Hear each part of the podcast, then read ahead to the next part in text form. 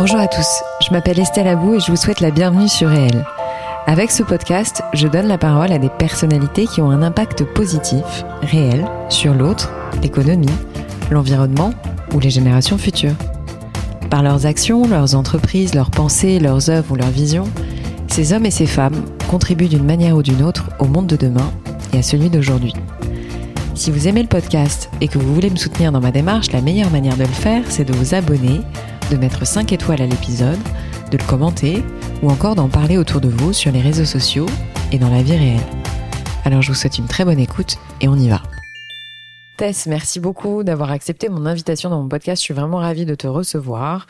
Euh, pour la petite anecdote, on a été mis en relation par Tara, euh, qui a fondé Commune et qui est euh, déjà venue dans Réel. Tess, sans plus tarder, est-ce que je peux te demander de te présenter, tout simplement? Oui, bah d'abord merci beaucoup de, de m'avoir invité. Euh, je suis Tess Petavino, j'ai 28 ans, euh, je suis franco-canadienne mmh. et je suis euh, une communicante et euh, j'ai un profil plutôt euh, débrouille qui aime monter des projets. Mmh. Euh, Aujourd'hui, euh, je travaille dans le conseil dirigeant mmh. et puis je gère et développe en famille un projet caritatif assez unique qui s'appelle Only Watch et qui mmh. vise à lever des fonds pour la recherche contre les myopathies et les maladies neuromusculaires. Magnifique. Euh, Est-ce qu'on peut revenir un peu sur ton parcours? Alors, tu as euh, un CV euh, long comme... Euh, bah si, quand même. Enfin, HEC, Sciences Po, euh, l'Université des Arts de Londres. voilà, qu'est-ce que tu viens d'où? Tu, tu, Comment tu t'es dirigé vers ce genre d'études? Et, et, surtout, quel était ton premier job? Alors, je viens de Monaco. Ouais. Euh, la classe d'une famille d'enfants du pays, ce qu'on appelle mmh. enfants du pays, donc d'arrière-grands-parents piémontais qui sont descendus mmh. pour travailler dans la région. Mmh. Ça, c'est du côté de mon père, donc d'origine italienne, et du côté de ma mère, euh, une famille libanaise qui a émigré au Canada euh, quand ma mère était petite du fait de la guerre civile, euh, et qui a donc ensuite émigré sur la côte. Euh, donc moi, je suis née à Monaco. Euh, j'ai toujours voulu euh, garder mes options les plus ouvertes possibles, ce qui m'a amené à, à, choisir euh, les études que tu as citées. Mmh. Donc, euh, euh, j'ai fait Sciences Po, d'abord le campus Europe-Asie, qui est un campus focalisé sur le sur l'Asie, comme je viens ouais, de le dire, ouais, mais qui ouais. se situe au Havre. Voilà. J'ai étudié le chinois pendant huit ans, euh, pendant mes études et, mmh. et, et à l'école. Euh, donc j'ai fait euh, Sciences Po au Havre pendant deux ans. Je suis partie faire mon échange à Singapour pendant un an. Mmh. j'ai adoré, j'adore l'Asie. Mmh. et puis toujours dans cet esprit de garder les options les plus ouvertes possibles. J'ai fait ce double master qui s'appelle Corporate and Public Management et qui est mhm. donc entre HEC et Sciences Po et qui mhm. permet de former à la fois au sujet euh, d'affaires publiques et euh, d'entreprise, mhm. euh, d'avoir un peu toute la boîte à outils pour comprendre ces deux milieux-là. Euh, et puis à la fin de mon master, on m'a proposé un truc un peu fou. il venait de se créer un mouvement citoyen qui s'appelait En Marche par le ministre de l'économie et des finances de l'époque, Emmanuel mmh. Macron. Mmh. Et on m'a proposé de rejoindre pour filer un coup de main. Ça faisait trois jours que le truc était lancé et, euh, et j'ai accepté en me disant bah tiens est-ce que je vais être marquée à vie pour... par le fait d'avoir fait de la politique, ce qui est un peu paradoxal parce que du coup je suis restée assez longtemps dans ce truc-là. Ouais, trois ans, euh, plus de trois ans. Ouais. Tout mmh. à fait. Mmh. Et, euh, et, donc j'ai participé à la campagne. Je me suis occupée. Euh, J'étais dans l'équipe de com numérique et je me suis occupée de tous les sujets euh, d'emailing, de contact euh, avec les adhérents et les citoyens, euh, mmh, avec euh, avec des camarades avec qui je, je, travaillais, avec certains avec qui je travaille encore aujourd'hui. Mmh. et puis progressivement, j'en suis devenue directrice de la communication et donc voilà, j'ai fait le choix un peu atypique de rester après une élection, rester dans un parti après une élection présidentielle, gagner, c'est un peu particulier, mmh. mais j'ai aucun regret parce que euh, à quelques-uns, bah, on a un peu tenu la baraque dans un moment particulier, puis on a redéveloppé les choses, on a réinventé, euh, on réfléchissait à ce que c'était être un parti politique euh, en 2017, qui n'avait qu'un an et qui avait gagné une élection présidentielle, puis des élections législatives où on a eu une grande majorité. Donc euh, c'était une très belle aventure, très intense, euh, très responsabilisante très vite, parce que je suis devenue dire comme j'avais je crois que j'avais 24 ans ou Incroyable. 24 ou 25 ans. Mmh. On m'a fait une grande confiance et j'en suis extrêmement reconnaissante. Mmh. J'ai appris euh, énormément. Euh, dans des conditions où bah, voilà tout va très vite, il euh, n'y a pas le choix, il faut avancer et, et, voilà il faut jouer sur toutes les temporalités en même temps, à la fois la construction dans le long terme de ce, que j'évoquais sur c'est quoi un parti à cette époque de nos civilisations. Bien sûr en même temps euh, de venir euh, soutenir euh, bah, tout ce qu'il faut sur l'action de l'exécutif, etc., expliquer et puis créer ce lien avec les citoyens, ce qui était vraiment l'objectif mm. à ce moment-là, et, et puis le court terme du quotidien qui est, bah, il y a vachement de crises tout le temps, quoi. C'est la politique, c'est un peu le mode de fonctionnement, donc c'est extrêmement formateur. hyper intéressant, j'ai eu une équipe géniale et voilà. Et donc au bout d'un moment, mais juste un truc, ouais. t'as passé un entretien avec Emmanuel Macron, pas? L'entretien de sélection, enfin le recrutement, il était avec lui ou pas? Non, non, d'accord, ok. Il n'était pas avec lui.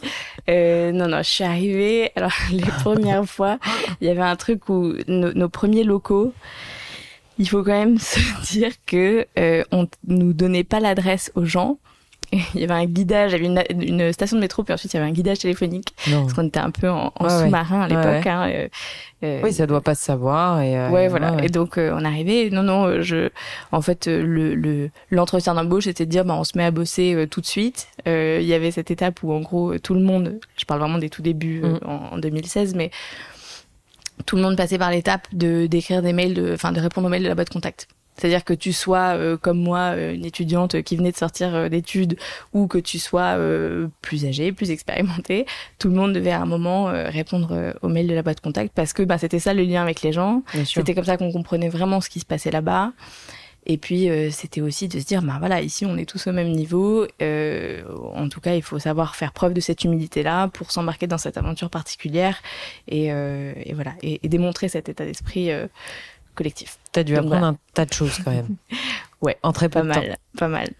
Ça t'a marqué euh, l'aspect politique ou euh, tu considères qu'En Marche n'était pas finalement très politisé? On On peut pas nier que c'était politisé. Enfin, clairement, euh, euh, t'as quand même un projet pour le pays et toi, en tant que que, que, que, que salarié, collaborateur de ce mouvement-là, ben tu, tu organises les choses pour que les personnes qui, euh, elles, œuvrent puissent le faire mmh. et au mieux, euh, et d'expliquer le mieux possible euh, aux citoyennes et aux citoyens cette action-là. Donc oui, oui, c'est politique. Après, moi, je... Mais ça, c'est assez personnel, mais j'ai une manière de le faire où je l'ai toujours vu comme... il fallait être convaincu. Le fait d'être convaincu est un prérequis. Mmh. Mais dans mon quotidien, je le vivais de manière très professionnelle comme un job avec le plus possible du recul. Parce que je pense que quand t'es quand t'as pas assez de recul, enfin dans ce genre de euh, job-là, c'est extrêmement mm. critique. Si tu t'as mm. pas de recul, t'es pas bon parce que tu n'as pas justement ce regard qui Extérieur peut être, critique mm. et dire mais en fait là euh, les gens s'en fichent complètement ou là on comprend rien à ce qu'on est en train de dire ou là ça c'est beaucoup plus important euh, dans les préoccupations des gens que ça et de et de savoir garder un peu cette distance là et donc pas de le vivre avec le, feu militant à la tête bien sûr bien sûr ouais ouais il faut garder une certaine euh, froideur, quoi. Enfin, une sorte de retenue et de recul. Oui. Euh, mais du coup, est-ce que tu as deux, trois gros enseignements euh, qui te servent aujourd'hui dans ta vie professionnelle? Ou pas du tout? Ou peut-être un seul? Ouais. Oui. Vas-y, vas-y, je, je couperai, t'inquiète pas. Ouais, ouais. Euh... tu vas te casser le dos, ma pauvre. Ouais. Excuse-moi, j'aurais dû te le préciser avant parce qu'elle pèse 15 tonnes, ces chaises. Désolée. Euh, non. Écoute, euh, le plus grand enseignement, je crois, euh, il touche à la créativité. Mm. C'est qu'en fait, je pense que l'une des raisons pour lesquelles ce mouvement a réussi ce qu'il a réussi, c'est que on nous a donné les conditions les bonnes conditions pour vraiment être créatif mm. et vraiment oser faire les choses différemment. Mm. Et alors, il faut se replacer un peu dans le contexte. Non, mais ça s'est ressenti. Moi, j'essaye de me replonger un peu dans le dans l'époque, et, c'est vrai que ça s'est ressenti. Il y avait un truc qui défrayait la chronique. Enfin, c'était pas euh, c'était pas usuel ce qu'on voyait. Et, et en fait, on l'a fait, je pense, avec une forme de simplicité au final, mm. qui ne s'est pas embarrassée de trop de peur de se dire mais oh, c'est pas comme ça qu'on fait d'habitude mais qu'est-ce que les mm. gens vont penser? Et ils ont pensé et ils ont exprimé et on mm. voyait beaucoup beaucoup beaucoup de réactions euh, de gens qui, euh, qui, étaient euh, froissés ou agacés parce que parce que faisait parce que faisait en marche le mouvement et des gens qui participaient et mm, évidemment celui qui est devenu le, le candidat mais je crois que c'était vraiment l'une des, des clés de la réussite c'est cette créativité permise par la confiance. Mm. Et je crois que c'est vraiment ce qui me marque le plus aujourd'hui dans tout ce que je fais, notamment. C'est-à-dire comment est-ce que tu fais en sorte de créer un cadre assez clair pour tout le monde où tu sais où on va, parce que c'est la beauté aussi mm. euh, des conditions de campagne, c'est que l'objectif est, extrêmement clair, et il est extrêmement partagé. Mm. Il y a personne qui est sur un autre objectif que celui-ci dans une campagne, ça. à part peut-être pour certains, et c'était très peu le cas à ce moment-là, et ça, ça, nous a aussi permis d'être très euh, efficace dans l'action. Parfois, tu as des objectifs aussi personnels euh, d'ambition, et c'est tout à fait ok mais tu as un objectif principal partagé qui est hyper clair. Et, euh, et à côté de ça, euh, tu crées la bonne équipe et puis tu leur donnes la confiance et tu climat les, de confiance. Voilà, mm, mm. tu les empower à dire ok, en fait moi je veux que vous me proposiez des choses qui vont changer. Allez-y, mm. lâchez, lâchez les chevaux, euh, pensez des choses nouvelles. C'est pas parce que personne l'a fait comme ça avant qu'on peut pas le faire comme ça. Et et je pense que c'est vraiment ce qu'il y a de plus euh, juste à faire dans le travail quand on veut réussir quelque chose de grand comme ça. Euh, et c'est à la fois extrêmement simple mm. et en même temps, ben, c'est extrêmement courageux de le faire et ça demande aussi beaucoup d'exigences parce que cette liberté, elle ne peut être euh, créatrice que si euh, il y a eu une exigence au bon moment sur les types de personnes ou sur créer des bonnes règles d'éthique entre nous. Euh, mm. ne pas se planter sur le casting. Tout à fait. Euh, bon, on pourrait en parler pendant des heures, mais je vais pas non plus. Euh, c'est pas trop trop l'objectif de, de, notre échange. Euh, donc au bout de trois ans, donc t'es devenu dire comme dans Marche. Ouais. Euh, et là, tu te dis, ça y est, c'est fini. Bah, j'ai envie de faire un autre peu chose. Mmh. J'étais encore très jeune et mmh. puis je, je, sais aussi le risque un peu de, de s'enfermer là-dedans. Je mmh. pense que la politique c'est c'est magique parce que on, on œuvre pour quelque chose qui a, enfin, ça a tellement de sens, c'est inné, enfin, je veux dire, mm. c'est, c'est, inhérent, pardon, à la chose. Euh, donc, euh, donc c'est très beau et en même temps, euh, tu peux vite euh, un peu t'oublier dedans. Et je pense que c'est hyper important et que euh, il y en a plein d'autres dans cet écosystème-là qui l'ont aussi beaucoup dit, et c'est là où je me suis aussi euh, reconnue, c'est dire bah en fait euh, la politique ça doit pas être euh, toute une carrière, mm. c'est des passages, mm. et puis après il faut aller se nourrir ailleurs. Et enfin moi j'étais mm. trop jeune pour me dire mais en fait je vais passer toute ma vie là-dedans, c'est super, j'ai une position confortable, j'ai envie de faire autre chose. Euh, et donc j'ai quitté, en effet, au bout de, de trois ans de bons et loyaux services, totalement dévoué. J'étais aussi mm. un peu fatiguée, hein, parce mm. que bah oui, tu m'étonnes. Euh, c'est une implication euh, de toute heure, de chaque instant. Euh, et donc j'ai quitté euh, avec l'envie de voir autre chose et de transformer cet engagement dans quelque chose de, de, plutôt au niveau des entreprises, du privé, de mm. cette sphère-là de la société. Et j'ai eu la chance de rencontrer des femmes formidables qui étaient en train de monter euh, une maison de conseil aux dirigeants en sustainable leadership. Voilà, et en fait, c'était l'idée de euh, de faire du conseil aux dirigeants d'une nouvelle manière, d'aider euh, les dirigeants d'entreprise à être à la hauteur des enjeux du, de notre siècle, mmh.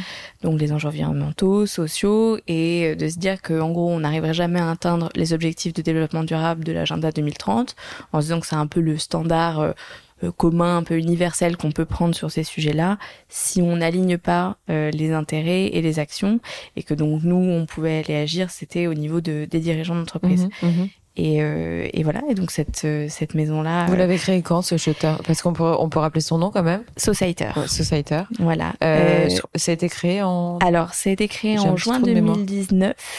Et moi, je les ai rejoints, on a commencé à se parler à l'été, je les ai rejoints en, octobre, rejointes, puisque c'était donc mm, mm. que des, une équipe de femmes. Voilà, une équipe de femmes. Et euh, alors, Mais vous avez des hommes femmes. Il faut le préciser quand même.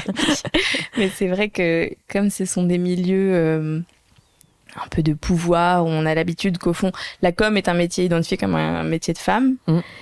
Mais, le leadership, euh, enfin le. Mais ouais, dans le côté conseiller dirigeant, euh, une fois qu'on monte dans les strates de ce qui est perçu comme le pouvoir, t'as quand même euh, pas mal d'hommes qui tiennent les rênes. Et là, je pense que le fait que euh, l'entreprise soit quand même très identifiée femme, mm, mm. euh, bah, qu'on le veuille ou non, ça a fait partie de, de notre identité, de l'image qu'on a projetée, et on a aussi attiré des gens que ça intéressait d'être sur ces sujets de d'empowerment féminin, des grandes dirigeantes. C'était plutôt des boîtes à de taille moyenne. Enfin, vous visiez quoi comme genre d'entreprise? Alors c'est à la fois des, des, très grandes entreprises euh, des CAC 40, mhm. euh, tout comme des PME euh, euh, dans les territoires ou à Paris, et des startups scale-up euh, sur des sujets très engagés. Et parfois même des plus petites startups, euh, mais dont on pense qu'elles ont vraiment quelque chose de très précieux dans ce qu'elles sont en train de développer, un produit, un service, et où on se dit que, que vraiment ça vaut le coup aussi un peu de, de parier entre guillemets sur eux et de, les, et de les aider aussi à à se développer. Et voilà. Donc c'est du conseil en stratégie, on peut dire ça comme ça? Voilà, en, stratégie, c'est stratégie communication mm, avec mm. un fort aspect, euh, enfin fort euh, pardon accent sur les sujets éditoriaux. Mm, Donc euh, beaucoup de beaucoup d'écriture, de, de mise en de mise en, en mots aussi de toute cette pensée là parce que les choses ne peuvent pas bouger si elles ne sont pas communiquées et bien communiquées. Je ne sais pas qui a écrit votre euh, communication externe, en tout cas, c'est super bien fait parce que je suis allée regarder, hein, bien entendu, en regardant, euh, en, préparant ton interview et euh, j'étais épatée parce qu'en fait, si tu veux, ça sentait pas le bullshit. Excuse-moi d'être un peu cash, mais en fait, il y a tellement de boîtes aujourd'hui. Non, mais c'est vrai parce qu'on est dans une période où tout le monde veut faire ça. Enfin, beaucoup, tu vois, ou essaye de se repositionner là-dessus avec 40 ans d'expérience dans le conseil, en strat pur, etc., en cost killer et tout. bon, et, euh, et tu sens qu'il y a un virage euh, qui est en train de se prendre et qu'il y a euh, bah, ce qu'on appelle du greenwashing, tu vois, enfin sur tout cet aspect-là. Et, et j'avoue, et je dis pas ça pour te faire plaisir, mais j'avoue qu'en lisant, donc c'est pour ça que j'appelle tout le monde à lire quand même, ne serait-ce que pour apprendre, c'est super bien fait. Voilà. Ah, merci beaucoup. je t'ai peut-être coupé la parole non? Non, mais peut-être j'allais raconter peut-être très rapidement la suite de l'histoire sur euh, sur Societer. Euh, on s'est développé, euh, on a euh, on a quoi on a atteint à peu près 10 collaborateurs. Donc c'est une c'est quand même une relativement petite entreprise mais qui fait je, je pense de grandes choses. Et et donc là on a récemment rejoint C'est ça. Une entreprise américaine une entreprise qui s'appelle Teneo et qui est un, une, entreprise américaine de conseil aux dirigeants, mm, mm. CEO Advisory comme eux disent. Euh, et ce qui est une, une excellente nouvelle euh, pour nous parce que c'est une très belle reconnaissance aussi de ce qu'on a développé parce que c'est ça aussi qui les a évidemment euh, intéressés. J'avais une question à te poser justement euh, parce que c'est intéressant en termes humains. Dans la boîte, juste, tu as recruté que des gens jeunes ou vous êtes plutôt un panel d'âge différent? C'est très mixte, mais ce que, enfin, on a euh, autant euh, des gens dont c'est le premier boulot et qu'on a connu euh, dans d'autres univers en stage et qu'on trouvait très bien et on a dit bah tiens si ça te dit viens bosser avec nous que de gens plus, plus, qui ont beaucoup plus d'expérience et qui sont plus seniors. Mais ce qui est assez beau c'est qu'entre tous ces profils il y a une admiration mutuelle que je trouve extraordinaire euh, et qui ne prend pas euh, l'âge ou le nombre des années d'expérience comme référence. Et je trouve que l'équipe euh, construite est tellement qualitative sur les personnalités et sur les intelligences mhm. et sur ce que chacun était capable d'apporter à la, au projet. Euh, Enfin, je trouve ça vraiment très beau. Enfin, moi, c'est ce qui me plaît le plus dans, dans mhm. construire des projets, c'est de, de, construire comme ça un beau collectif et, non, mais je me mettais à la place de vos clients. Je me disais, euh, effectivement, ce genre de conseil, parfois on aime avoir une équipe un peu mixte, tu vois, qui n'est pas uniquement euh, euh, genrée ou d'un certain âge, etc. Parce que je pense que c'est ça qui fait la richesse aussi du conseil. donc, essayer d'avoir plusieurs points de vue. c'est quoi un sustainable leadership? C'est quoi la définition selon toi? Écoute, c'est une manière de diriger qui est à la hauteur donc des enjeux du, du 21e siècle qu'on connaît avec une urgence de plus en plus pressante. Mhm. Et pour moi, c'est vraiment surtout le courage, je mhm. pense. C'est euh, le courage de, on en revient un peu à ce que je mhm. disais tout à l'heure, mais le courage de faire les choses euh, différemment, euh, le courage euh, d'empowerer, mhm. par défaut mhm. d'un meilleur mot en français, mais mhm, ces équipes à participer au changement, euh, de, de leur communiquer ces objectifs et de faire en sorte que eux aussi euh, s'embarquent là-dessus. Et le courage à certains moments de dire bon bah là on va traverser un moment un peu compliqué parce qu'en fait, on, d'un coup, on va changer notre point de vue et mm-hmm. euh, on va plus seulement être mu par euh, la performance, euh, la recherche de performance financière, mais par la recherche d'une performance plus globale qui intègre ces enjeux-là, E, S, G, et environnementaux, sociaux, et gouvernance. Et, euh, et, je pense que ça demande beaucoup de, de courage, mm, mm. euh, aussi sur, notamment sur les sujets pardon euh, sociaux. Enfin, ce S, c'est de sur les sujets d'égalité femmes-hommes, de mm, diversité, d'inclusion, de faire ces choses-là euh, de manière euh, hyper tangible. je pense que ça demande du courage. Et donc, à mon sens, c'est ça le sustainable leadership. En fait, ça doit devenir le nouveau standard. C'est un peu de, de ce que l'on prône, hein, le nouveau standard de du conseil aux dirigeants ou en tout cas de la du, des dirigeants du 21e siècle.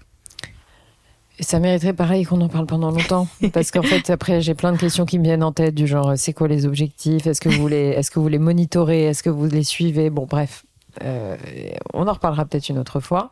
Mais non, mais à vrai dire, il y, a un troisième gros sujet, en fait, euh, quelque chose qui m'a vraiment euh, marqué quand j'ai découvert ton profil, c'est ton investissement dans une cause, on va dire, associative, enfin, on peut dire ça comme ça, euh, qui est Only Watch.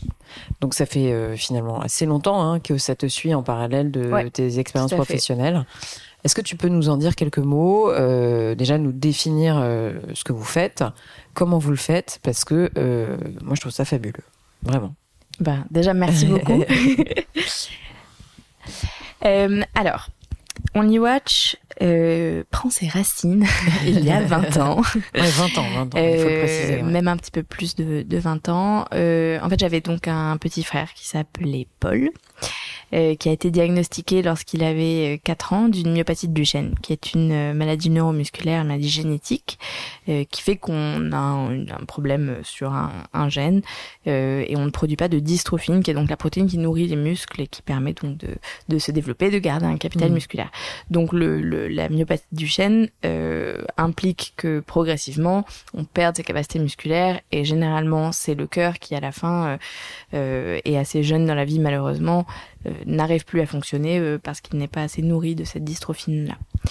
Euh, quand on a appris le diagnostic, bon moi j'étais pas très, j'étais toute mm. petite, mais disons que mes parents se sont dit qu'ils voulaient transformer cette nouvelle extrêmement difficile qui impactait le cours de sa vie et le cours de, de nos vies également en tant que famille et d'essayer de participer euh, de quelque manière euh, avec ce que nous on savait faire, avec ce que eux savaient faire.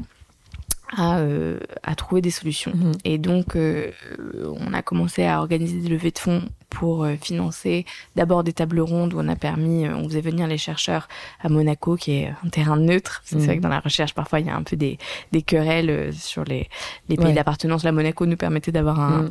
un peu un terrain neutre et de dire, bah, venez, venez partager les résultats de vos recherches. On ne peut pas se permettre sur un sujet comme celui-ci où on parle de vie d'enfants et de jeunes hommes euh, de, de, de, garder les recherches chacun pour soi dans son coin. Mm. Il faut absolument qu'il y, ait des, des synergies, que ça avance vite et qu'on puisse identifier les pistes les plus prometteuses. Mm. Euh, donc là, il y avait des premières levées de fonds qui étaient sur euh, d'abord sur des sur des œuvres d'art qu'on faisait faire à des à des artistes sur des thèmes euh, voilà de culture un peu commune. Et puis il y a eu les objets de luxe. Et puis en 2005 a commencé Only Watch. Et donc Only Watch, c'est une vente aux enchères caritative biennale qui a lieu chaque deux ans de montres pièces uniques. Et donc en fait, on a sollicité l'industrie horlogère, donc au départ, hein, c'était un à un, on allait sur les salons horlogers, on a utilisé le fait que on connaissait Blancpain parce qu'ils étaient sponsors d'un événement que mon père organisait, et puis on, la relation au, au, Swatch Group pour aller parler aux mm. uns et aux autres. On a mm. fait les salons horlogers. Moi, dès très jeune, je suis partie euh, avec mon père faire les salons horlogers et faire les rendez-vous avec lui. Tu dois avoir une sacrée culture horlogère. et, euh, et, mm. euh, et donc on les a on les a convaincus de produire des pièces uniques et de nous les offrir pour les vendre aux enchères en étant euh, nous-mêmes euh, persuadés que c'est là qu'on pouvait faire vraiment de, de, grands montants et qui allait venir vraiment financer structurellement la recherche. Parce mhm. que au départ, sur les premiers projets dont je te parlais, on levait euh, quelques centaines de milliers de, francs puis d'euros. Mhm. ce qui était déjà très beau pour un projet caritatif, mais qui permettait pas de venir dire bah tiens on va vraiment régler là ce problème là la recherche. Enfin t'as des t'as des t'as des choses qui coûtent euh, des certains liquides certaines préparations certaines machines qui coûtent elles-mêmes des millions. C'est-à-dire qu'on a besoin vraiment de, de, fonds beaucoup plus importants. Et donc euh, mon père sentait que sur leur sur l'horlogerie il y avait ce vrai potentiel là parce qu'il y a des gens qui sont complètement aficionados et qui sont prêts à mettre beaucoup. Bah, j'ai vu là il y a des prix de montres enfin c'est même récemment enfin il y a bah, des montres à des je sais pas 80 j'ai entendu parler bon je veux pas dire de bêtises mais j'ai entendu en des tout cas, on a battu plusieurs fois euh, avec les années. on a battu plusieurs fois euh, le record du monde de la montre la plus chère de toute l'histoire. à combien et c'était quoi euh, alors c'était une Patek Philippe mmh. et c'était 37 millions de francs suisses si je ne me trompe pas. En pardon 31 millions de francs suisses. Et donc en euros ça fait combien c'est un tout petit peu moins mais c'est à peu près la même chose de 30. entre 28 et 30 incroyable. Donc donc le projet s'est développé. Aujourd'hui, euh, euh, on a neuf éditions la dernière dernière derrière euh, et la prochaine aura lieu en novembre 2023. Mhm. On a levé près de 100 millions d'euros. C'est incroyable. Donc c'est un peu une folie. C'est vrai que nous-mêmes on réalise pas toujours à quel point ce projet est devenu immense, mais il est très beau, très beau parce qu'il est permis par, pour le coup, une vraie coalition de d'énergie, de gens qui, euh, qui, décident de jouer le jeu euh, ensemble. C'est extrêmement rare que dans une industrie comme celle-là, qui est quand même assez compétitive, hein, euh, bah que d'un coup, t'es tout s'arrête. Les, les, grands groupes, les indépendants, tout le monde qui participe à cette émulation hyper positive et dit, bah là, on, on profite de ce moment-là pour produire des choses magnifiques. Eux ne touchent pas un euro euh, sur les pièces qu'ils produisent. Euh, oui, c'est une manière pour eux aussi de donner finalement à la fondation. Complètement. Mm. Et puis euh, de trouver aussi un rayonnement, je pense, très mm, mm. positif à ce qu'ils font parce que notre motto c'est Create Beauty to Do Good. Ouais. Euh, et je trouve qu'il correspond bien euh, à ce que l'on fait parce que c'est ça, quoi. Il y a une espèce d'élan extrêmement créatif où ils vont venir chercher euh, euh le raffinement, le, la beauté, le, le, la rareté pour une finalité qui est, euh, qui est extrêmement vertueuse et, et voilà, et, ces, fonds-là ont permis de véritablement financer des avancées euh, assez immenses. C'est ça, ma question, c'était de savoir justement euh, concrètement, on en a parlé la dernière fois ensemble, mais tu peux nous raconter ce que ça fait concrètement? Enfin, l'argent, vous le, vous l'attribuez à. Ouais, Excuse-moi, je, me suis mal exprimée. Pardon. Non, non. Euh, alors, l'argent, du coup, euh, nous, on l'investit entièrement sur la recherche. Mm. En plus, on n'a aucun coût grâce au fait que tout le monde joue le jeu. C'est-à-dire mm. que les horlogers offrent les pièces, les maisons horlogères offrent les pièces, mm. la maison de vente aux enchères euh, bosse euh, gracieusement. Euh, on est, enfin, on a vraiment réduit les coûts à, à 1% des montants levés. Euh, et on investit tout dans la recherche et notamment sur une piste en particulier euh, que l'on soutient depuis euh, du coup un peu plus de, de 15 ans et qui est menée par des chercheurs qui sont ici en Ile-de-France mhm. pas très loin et, et qui sont là à l'aune d'un essai clinique pour tester la molécule qu'ils ont développée. Voilà, donc ça c'est un des groupes, c'est le gros projet qu'on finance. C'est un essai clinique qui va être fait sur des enfants euh, et des personnes plus âgées également, c'est ça? C'est ça. Enfin des ados, ou, je suppose, parce que ça va être euh, un panel de patients un peu de d'âges différents pour voir euh, comment ça intervient à différents à différents stades de progression de la maladie. Mais bon, évidemment, un essai c'est fait pour essayer, mm. mais on est confiant, mais mais extrêmement prudent. mais voilà, donc ça c'est extrêmement encourageant et c'est vrai que c'est toujours assez en fait, c'est le genre de projet où tu avances et puis tu te rends plus trop compte que tu fais un truc qui est quand même euh, immense et qui peut changer des vies. Et puis ça fait des années. La recherche c'est un peu particulier parce que en fait tu peux dire pendant des années ça avance, on se rapproche, ça avance, on se rapproche. Puis c'est retardé. Mais c'est hyper difficile de donner une tangibilité à ça quand toi-même t'es pas scientifique. Parce qu'en fait nous on, on, on est des vulgarisateurs, on essaye d'intégrer ce que disent les chercheurs avec qui on est en contact et d'essayer de le traduire mais en langage de moldu, de personnes qui ne mmh. comprennent pas, qui ne parlent pas recherche scientifique euh, à ce niveau-là. Ça peut se ressembler pendant des années en disant bah oui ça progresse vachement bien, euh, on sera bientôt des techniques. Mais là, on est à un stade qui est hyper tangible et du coup d'un coup on se dit bon bah ça y est quoi, c'est en train de, de porter ses fruits et, et on est hyper heureux de ça. Tess, est-ce que tu, pour toi, c'est une vocation euh, suite à ce qui est arrivé à ton petit frère, parce que tu l'as dit sans le dire, mais du coup vous avez perdu votre euh, petit frère et enfant. Euh, est-ce que cette vocation, elle t'est venue parce que tu as vu tes parents s'investir dans cette cause? Est-ce que pour toi, c'est, ça te semble logique de monter en puissance, tu vois, sur sur cet aspect-là de ta vie, parce que comme je le disais en amont, mmh ça te suit depuis toujours. Enfin, tu es relativement investi dedans. Tu, as, tu accompagnes ton père, etc. Mais euh, pour toi, ça te semble logique de monter en, en enfin, tu vois, de, de, de, t'investir de plus en plus là-dedans? C'est vrai que ça a toujours euh, habité euh, ma vie. Enfin, peu importe que j'ai été étudiante ou dans mes premiers boulots ou aujourd'hui, ça a toujours été une activité que j'ai menée en parallèle mmh. parce que c'était en fait c'était normal c'était normal ouais mm. et même euh, en fait toute ma famille a été impliquée sur ce projet y compris mon frère Bien sûr. Euh, qui est en effet qui nous a quittés en, en 2016 euh, mais qui a euh, souvent collaboré, qui a fait partie. Euh, il y a certaines marques qui l'ont fait contribuer mm-hmm. et il a designé des montres avec eux. Ça a été un projet qui a aussi apporté beaucoup de de, de joie, vraiment à, je pense, à nous évidemment, euh, individuellement et en tant que famille, euh, mais aussi à tous ceux qui ont participé parce que il y a quelque chose d'assez euh, rassurant, je pense, dans ce projet, dans la, dans ce qu'on peut voir de la, de la, nature humaine, parce que il y a quelque chose d'assez exceptionnel où ce sont des milieux où normalement il y a quand même beaucoup d'enjeux financiers, de mmh. marques, c'est mmh. assez sensible, c'est assez compétitif comme on disait tout à l'heure. Mais là, d'un coup, il y a un espèce d'élan euh, magnifique où en fait tout le monde y gagne d'une manière ou d'une autre, euh, soit par un geste généreux, puis par rayonnement, parce qu'aujourd'hui, on y watch, euh, petite parenthèse, mais au-delà d'un projet caritatif, c'est devenu un, un, projet monde qui a une, un rayonnement immense, mm. qui a un lectorat de, de, de, de, centaines de millions de personnes quand on le mesure à chaque fois à l'issue des événements, euh, qui réunit une communauté euh, qui, qui, qui, qui, rassemble à la fois des donateurs, des gens qui adorent les montres, et il y en a beaucoup, mm. euh, des gens qui sont intéressés par les sujets caritatifs ou par la recherche. Et, et c'est devenu immense.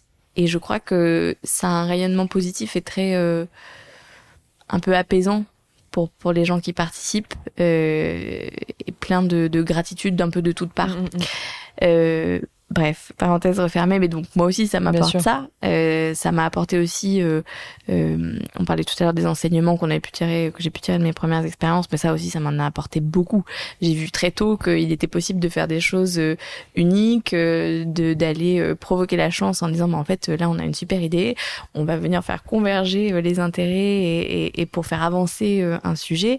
Et en fait on a réuni une espèce de coalition unique pour faire avancer un sujet de progrès humain et scientifique et qui mm. va peut-être changer la vie de centaines de milliers de, garçons et de familles et de c'est vrai qu'on n'a pas trop parlé de chiffres, mais je sais absolument pas combien de personnes, tu vois, à l'échelle du monde, je me rends pas compte, euh, ou pas peut-être pas du monde, mais en tout cas de la France, j'arrive pas à chiffrer en fait le nombre euh, d'enfants euh, atteints de, de myopathie. En fait, c'est une maladie qui est considérée comme orpheline, mais c'est tout de même une naissance de garçon sur 3500. C'est ça. Donc, généralement quand tu parles à quelqu'un, oui, parce qu'en fait, c'est vrai, je l'ai pas précisé, mais c'est une maladie qui touche euh, le, chromosome. X. Et euh, et du coup, quand on est une femme, généralement, on a un deuxième, mm. euh, ce qui permet de, de, de, de rattraper, entre guillemets, mm, euh, mm, le fait qu'il y ait une délétion sur, sur un des chromosomes. En revanche, quand on a un garçon, c'est pas possible. Donc, c'est une maladie qui touche très, très, très, très, très, très majoritairement les garçons. Mm-hmm. Mais donc voilà, c'est quand même une naissance sur 3500, ce qui fait qu'en fait, souvent, quand on parle à quelqu'un de la myopathie du chêne, on connaît quelqu'un en fait dans son entourage ou dans l'entourage de proches et, euh, qui sont concernés. Donc euh, c'est une maladie euh, rare, mais pas tant que ça, hmm. quand même. et surtout, surtout, ce que les chercheurs avec qui on travaille ont trouvé devrait permettre probablement de Rallonger la durée de vie Alors ça, oui. Mm. Enfin, en tout cas, c'est l'effet mm, mm, euh, espéré, évidemment. Euh, mais pourrait aussi permettre de, enfin, contribuer à, la recherche sur d'autres euh, maladies euh, génétiques. D'accord. Puisqu'en fait, le plus dur dans ces sujets-là, c'est de, trouver des véhicules qui viennent donner un message à l'ADN et qui lui permettent de quand même se lire plutôt correctement malgré le fait qu'il y a une erreur dans ton dans ton génome quoi. D'accord. Donc en fait Enfin, là, je, le schématise beaucoup trop, hein, mais je comprends ton schéma. mais dans les très grandes lignes, ça, ça, c'est un peu ça. Mm. Euh, donc c'est si ça marche, et, je le dis avec beaucoup de prudence et euh, évidemment euh, beaucoup d'espoir, mais si ça marche, ça peut être vraiment game changer, comme on dit. Moi, je vous le souhaite en tout cas parce que c'est une noble cause et, et effectivement, quand tu m'as parlé de cette maladie, moi, je la connaissais bah, de plus ou moins loin. Euh, et c'est vrai que on s'en rend compte pas forcément très tôt. Ça ne se décèle pas sur une échographie. Euh, et ça commence à se voir plus ou moins quand l'enfant arrive à un âge où il est censé marcher, sauter. Oui, euh, c'est ça. Vers, vers 4-5 ans, généralement, vers 4 ans, un, petit retard sur les, sur les fonctions motrices. Donc, euh, sur la marche, sur les sauts, il y, a une, y a mm. une posture qui est un peu caractéristique. Mm, mm. Euh, voilà. Donc ça, se, ça se détecte à peu près là. Euh, Tess, on pourrait parler des heures avec toi, euh, tant le sujet est passionnant, mais en tout cas, j'appelle tout le monde à, à, regarder ce que fait Only Watch euh, avec attention, que vous aimiez ou pas les montres. Hein. je finis un peu de la même manière mes interviews de, façon générale. Est-ce que tu aurais un conseil à donner on va dire, à une personne qui veut se lancer dans le monde associatif, est-ce que tu, en fait, c'est une fausse question, mais est-ce que tu considères que ton, ta vie professionnelle euh, euh, t'a amené à, à, à, vouloir plus, tu vois, dans ce secteur associatif? C'est-à-dire qu'en fait, est-ce que tu te sens meilleure Est-ce que tu penses que tu es meilleure, plus performante, plus euh, créative, plus ambitieuse après toutes ces expériences-là euh, que si tu avais été euh, from scratch euh, tout de suite immergé dans le monde associatif? Tu vois ce que je veux dire? Mm. Je vois. C'est marrant parce que j'avais posé cette question à un prof. j'avais fait un espèce de séminaire à HEC sur ce sujet-là avec le DG d'une grande asso française. Et je lui avais demandé est-ce que du coup il faut absolument passer peut-être dans l'entreprise ou voilà dans le dans le dans ce monde-là avant de passer dans l'associatif et de le faire bien?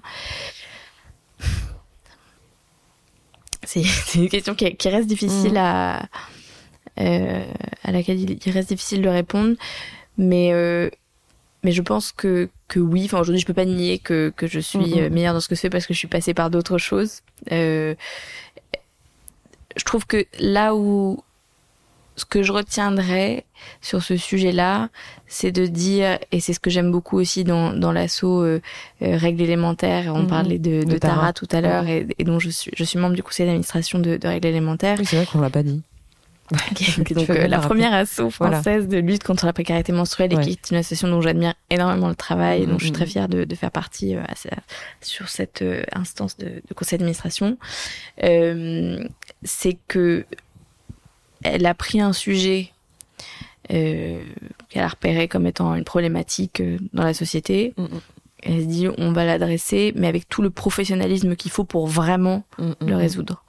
Et, euh, et s'en donner les moyens et pas juste rester euh, ce qui peut être noble aussi hein, je, je c'est en aucun cas un jugement sur les différents modes de solidarité heureusement qu'il y a tout différents types de solidarité et d'action mais là, sur ce projet-là associatif, c'est de dire, bah, on a pris euh, ce sujet qui est assez, euh, assez grave et important à nos yeux et on se donne les moyens euh, et en apportant toute la richesse d'expériences professionnelles complémentaires euh, dont tu parlais euh, au service de ça. Mm, mm, mm.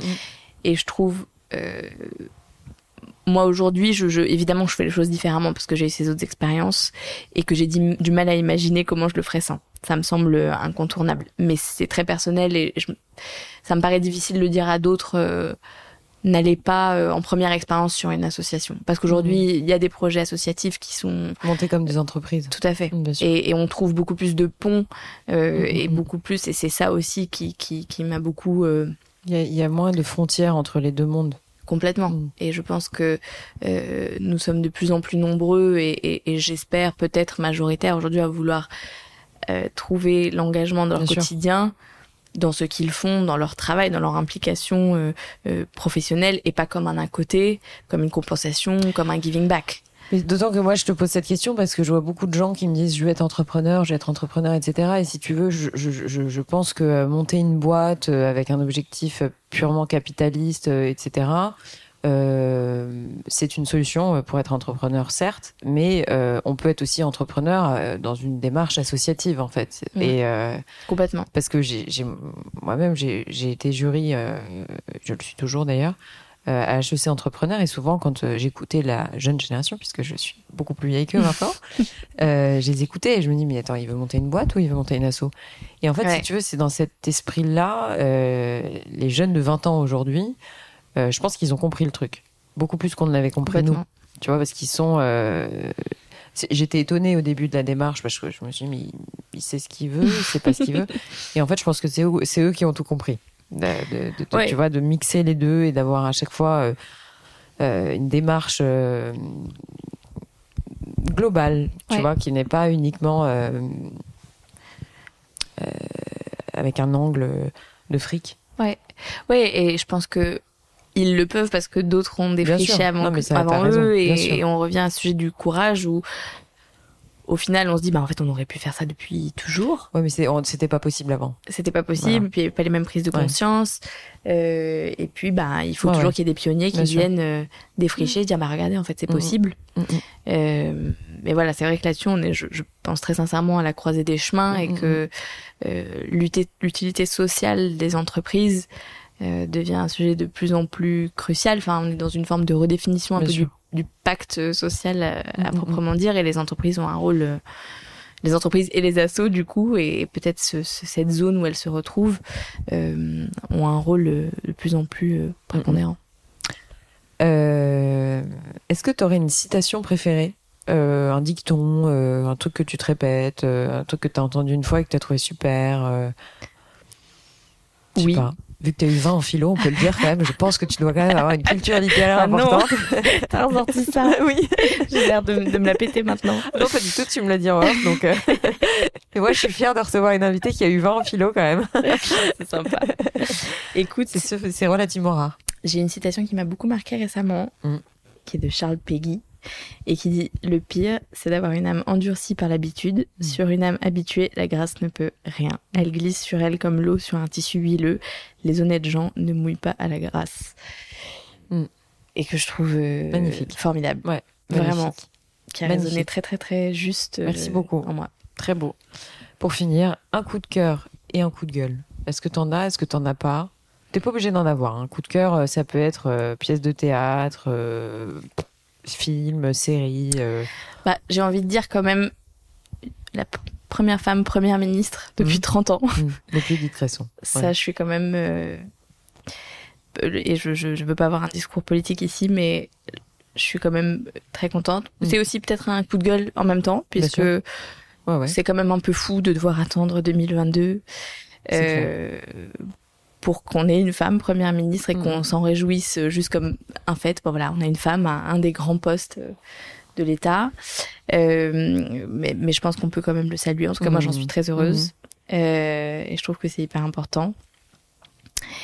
Et un coup de gueule, euh, un coup de gueule, c'est quand même bah c'est c'est pas évident parce que il y a beaucoup de choses qui me qui m'animent et qui me révoltent mais euh, mais, mais c'est un peu je trouve notre incapacité grandissante à, à faire dialoguer le, les mondes. Ça ça me fait un peu peur euh, et je, je, je vois l'abstention je vois le, le vote FN le vote d'extrême droite euh, grandissant et, j'ai l'impression qu'on on, a on a de la difficulté. C'est pas fataliste ce que je dis. Je pense que on peut y faire quelque chose, euh, mais c'est de se dire qu'on a un pays euh, et plus globalement peut-être une civilisation. Ça dépasse la France où où il y a une tendance quand même au repli euh, sur les sur mm-hmm. sa communauté euh, et, et, et à l'incapacité parfois de se de se comprendre et une tension parfois mm-hmm. grandissante euh, et, et, puis voilà, puis on voit ce, le sujet de, de l'avortement. Alors c'est pas tout à fait la même chose, mais euh, il y a quand même une tendance sur euh, sur certains durcissements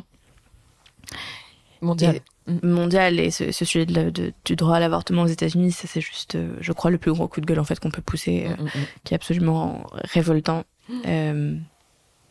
et, je pense qu'aucun d'entre nous euh, euh, ne, peut le nier. Ne, peut le nier et ne pouvait même euh, l'imaginer. Enfin, en tout cas, moi, je, je n'imaginais pas. Je pense que ça vient comme un choc pour beaucoup et ça doit être aussi un rappel que rien n'est acquis. Rien n'est acquis, absolument rien. donc ça, c'était... alors, en général, je finis les interviews au coup de cœur, coup de gueule, Vision de la France, mais finalement, Vision de la France, tu me l'as un peu donné, quand même. Ouais. Peut-être que tu vas ajouter un truc. non, il y a un dernier truc sur la France, c'est que comme je te partageais, j'ai récemment pris quelques jours de congé dans le sud et je me suis dit que vraiment nous avions un pays magnifique. C'est vrai. Et, et ça m'a fait vraiment plaisir à voir. Mm-hmm. Et c'est vrai que depuis le Covid, euh, comme beaucoup d'entre nous, au final, j'ai assez peu quitté la France. Mm, mm, et que je me dis qu'on a vraiment un pays formidable. il y a tout. De richesse naturelle, de richesse culturelle. Et que, bah, mine de rien, je suis, je suis hyper heureuse d'être, d'être, d'être en France, d'être là. Je trouve que c'est un très très beau pays. Voilà. Euh, et il peut être fier de te compter parmi ses habitants. Ah, c'est sympa. euh, non, mais Tess, en fait, je, je rappelle quand même euh, une chose, c'est que euh, on peut le dire, euh, voilà, ta, ta mission chez Only Watch va te prendre un peu plus de temps finalement. Ouais, écoute, euh, je, je. Tu penses y consacrer un peu plus? Je pense y consacrer euh, de plus en plus de temps et euh, et cet engagement qui est un engagement, bah là on va dire assez personnel mmh. en, parallèle de, de, de mes activités pro va devenir un un engagement plus mmh, plus mmh, officiel aussi et je, je veux je veux vraiment être sûre d'être d'accompagner au maximum le projet de l'aider à se développer et je pense qu'on a la responsabilité aussi euh, je parlais du modèle assez unique de cette levée de fonds qui vient changer euh, la donne sur un sujet scientifique, sur un sujet euh, humain. Bah, J'aimerais aussi qu'on puisse le partager le plus possible et c'est pour ça que je suis contente aussi que tu me donnes l'occasion d'en mmh. parler, mais que ça puisse aussi inspirer d'autres à dire bah allons-y, essayons de démultiplier comme on peut, de voir si, si, ça peut venir se calquer sur d'autres sujets et de d'inspirer le plus de gens possible à, mmh, mmh. à se lancer aussi. Tu penses que c'est possible de fixer un objectif daté sur euh, une recherche? Ou c'est impossible? Je pense que c'est impossible. Impossible. Et il suffit de regarder la série de, Dropout sur Terranos et sur Elizabeth Holmes euh, avec son projet. Euh, enfin non, mais bon, c'est pas une situation qui, qui, ressemble à toutes, mais mm, mm, mm.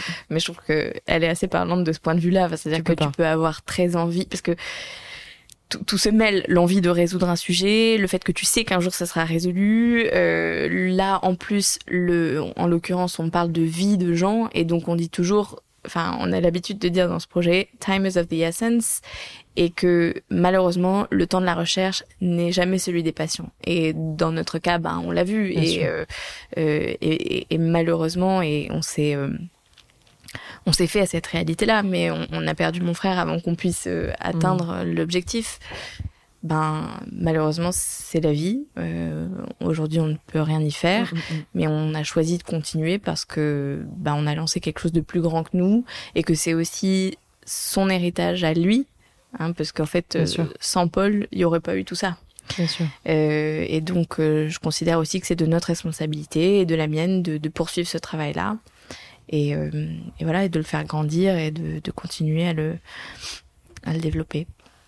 Écoute, je te souhaite une très belle réussite dans ta recherche, dans enfin dans la recherche. Euh, c'est difficile de dire longue vie à Only Watch, mais en même temps, oui, on lui souhaite une longue vie euh, et pour faire de son action un rayonnement euh, international euh, et surtout efficace. Voilà. Merci beaucoup Tess pour cet échange. Tu reviens quand tu veux. Merci à toi. Et à très bientôt. Bye bye. Merci. Ciao. Voilà les amis, c'est la fin de cette interview, j'espère qu'elle vous a plu. Si c'est le cas, n'oubliez pas de partager l'épisode via les plateformes d'écoute comme Acast, Apple Podcast, Spotify ou votre application de podcast préférée.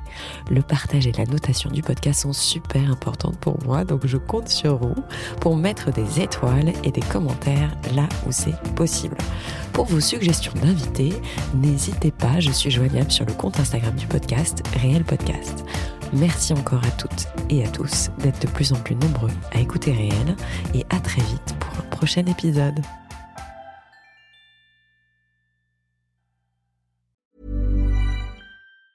Hi, I'm Daniel, founder of Pretty Litter. Did you know cats tend to hide symptoms of sickness and pain? I learned this the hard way after losing my cat, Gingy. So I created Pretty Litter, a health monitoring litter that helps detect early signs of illness by changing colors, saving you money and potentially your cat's life. Pretty Litter is veterinarian developed, and it's the easiest way to keep tabs on your fur baby's health right at home. Go to prettylitter.com and use code ACAST for 20% off your first order and a free cat toy. Terms and conditions apply. See site for details.